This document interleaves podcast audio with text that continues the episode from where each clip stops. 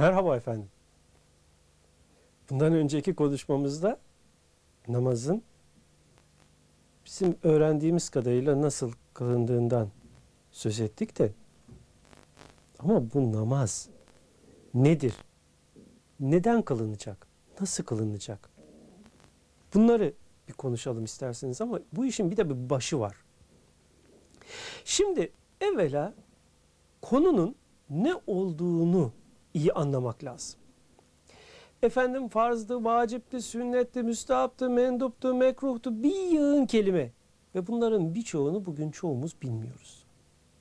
Aslında bilmesek de bu iş olur. Hiç bunları tek tek bilmenin önemi yok. Niye yok? Bakın işin esası ne? Olay son derece basit ve kolay bir olay. İnsanın ölümden sonra yaşamı devam ede gidiyor. Biliyorsunuz artık bunu çok iyi. İnsanın ölümden sonra yaşamı devam ettiği için de insanın ölüm sonrası bedenini şu anda dünyadayken inşa etmesi gerekiyor. Bu beyinle.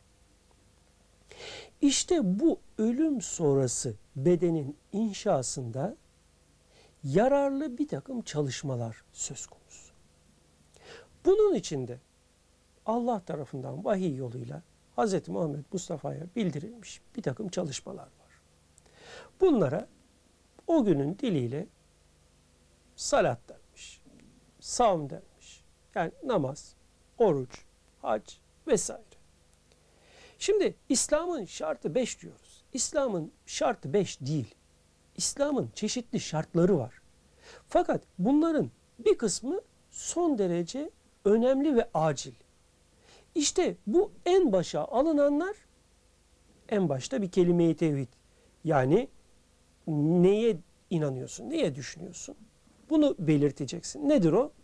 La ilahe illallah.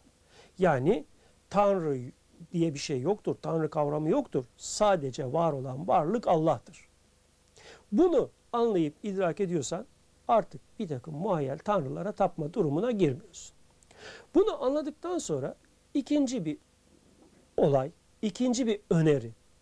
Yani e, Allah'tan bize gelen bir takım öneriler var. Bunları yaparsanız siz faydalı, faydalanırsınız. Bunlar size yararlı olur diyor. Eğer bunları yapmazsak bunların eksikliğinin doğal sonuçlarına da gene katlanacak olan biziz. Bu İslam'ın önerdiği yani Kur'an'ın, Allah'ın bize önerdiği şeyler bizim için yararlı olan şeyler. Bunları birisine zorla yaptırmak tek kelimeyle abestir. Çünkü zaten dikkat edin İslam iman esasına göre gelmiş. Yani eğer buna inanıyorsan böyle olduğuna e, sen her şeyin sebebini, hikmetini idrak edemeyebilirsin. Doğaldır. Herkes her şeyi idrak edecektir diye bir kural yok. Bir sistem yok. E böyle olduğuna göre iman et diyor. Peygamber sana bildiriyor ki ölümden sonra bir yaşam var. Bunun için de bir takım şeylere ihtiyacım var. Böyle olduğunu idrak edemiyorsan bile bana inan diyor. Şimdi siz inanıyorsanız o inancınızın gereği olarak bir takım şeyleri yaparsınız. Veya inanmazsınız yapmazsınız. Veya inanıyorsunuzdur, içiniz yatıyordur, aklınız yatıyordur ama çeşitli sebeplerle yapamıyorsunuzdur. Siz Allah'ın bu emirlerini, bu önerilerini yerine getiremiyorsunuz diye benim sizi suçlama, size kafir demeye, size dinsiz demeye, size sapık demeye benim hakkım yoktur. Bu ilkelliktir. Bugünün çağdaş dünyasında İslamiyeti eğer hakkıyla anlarsak zaten ayet-i kerimede de kesin olarak görülüyor ki dinde zorlama yoktur. Bu dini kabul etmede zorlama yoktur da dini kabul ettiğin takdirde zorlanacaksın bir takım şeyler yapma anlamında değildir. Bu dini sen anlayabildiğin kadar yaparsın. Seni kimse her şeyi yapmaya zorlayamaz. Ama şu da bir gerçektir ki o yapmadığın, eksik bıraktığın şeylerin de doğal sonuçlarına katlanırsın sistemidir. Siz bir hanımsınız, başınız açık dolaşıyorsunuz. Ben size başınız açık dolaşıyorsunuz diye sizin yeriniz İslam çizgisinin dışıdır. Siz Müslüman değilsiniz diyemem. Çünkü esasen kimin mümin, kimin inançsız gerçeği örtenlerden olacağı ölüm anında belli olur. Bütün hayatınız boyunca bütün her şeyi inkar edersiniz. Son zamanınızda son beş günde, üç günde içinize bir inanç gelir, bir şeyler yaparsınız ve imanlı olarak öbür tarafa gidebilirsiniz. Benim 30 yılım, 40 yılım bu yolda geçer. Öğrenip araştırmakla, konuşup yazmakla geçer. Son anımda kafam sapar. Bunları inkar ederim. İmansız olarak gider. Dolayısıyla kimin mümin, kimin inançsız gideceğini ancak Allah bilir. Evet, işte böylesine bir sistem içinde Hz. Muhammed Mustafa bize yapmamız için bazı öneriler getirmiş. Namaz, hac, oruç, zekat, yalan söylememek, gıybet etmemek, kumar oynamamak, zina yememek, kimsenin hakkını yememek ve bunun gibi daha birçok şeyler. Siz bunların içinden yapabildiğiniz kadarını yaparsınız. Kazancınızdır. Yapamadıklarınız da eksiğinizdir. Hiç kimse eksikleri yüzünden bir başkası tarafından itham edilemez İslam'a göre. Esasen hepimizin eksiği kusuru var. Basit bir misal vereyim size. Hazreti Peygamber buyuruyor ki gıybet zinadan 36 defa daha şiddetlidir. Gıybet. Gıybet nedir? Gıybet soruyorlar peygambere buyuruyor ki kişinin arkasından konuştuğunuz zaman o kişinin kulağına gittiği takdirde sizin konuşmanızdan memnun olmayacaksa, üzülecekse sizin bu yaptığınız gıybettir diyor. Soruyorlar. E peki ama onda var o hal. Biz iftira atmıyoruz, uydurmuyoruz. İşte onda o hal olduğu için bu yaptığınız gıybettir diyor peygamber. Yani zinadan 36 defa şiddetlidir.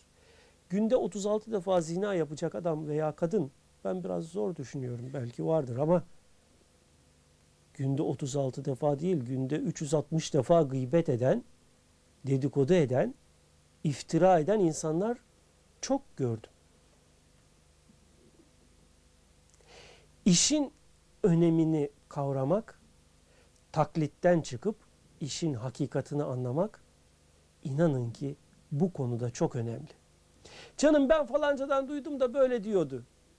Ne olur falancadan filancadan 3-5 kurs bitirip de alimcesine fetva verenlerden kendinizi koruyun. İşin aslını, hakikatini kaynak eserlerde araştırın.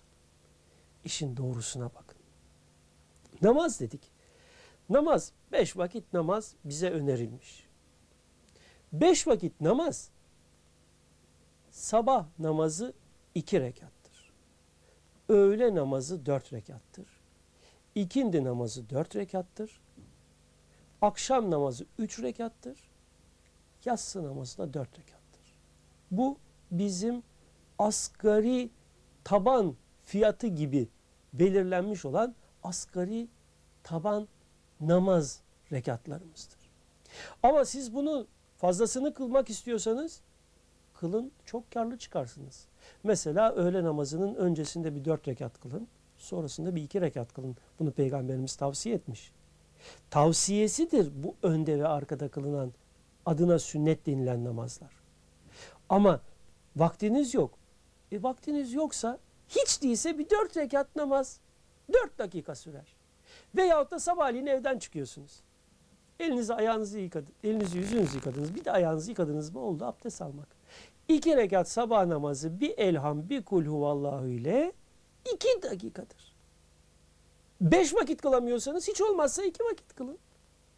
Yani yapabildiğinizi yapın. Eğer bir köşede yangın çıkmışsa bütün eşyaları bırakıp gitmezsiniz yansın diye. Kurtarabildiğinizi kurtarırsınız. E, günde beş vakit kılamıyorsanız üç vakit kılın, iki vakit kılın, bir vakit kılın. Ama bir şey yapın. Bu samimiyetin göstergesidir.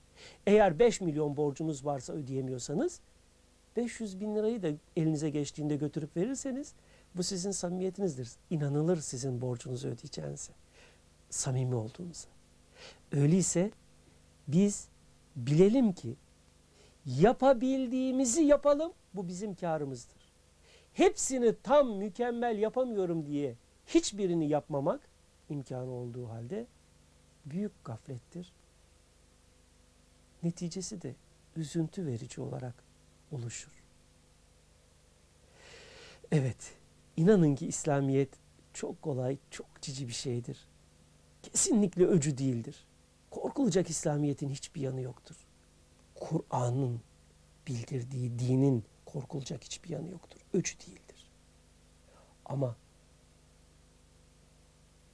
kar tanesinin çığa dönmüş hali gibi insanların üstüne yıkılan bir halk anlayışı olan bir din var ki o dinle Kur'an'ın bildirdiği İslamiyet yemin ederim ki çok farklı.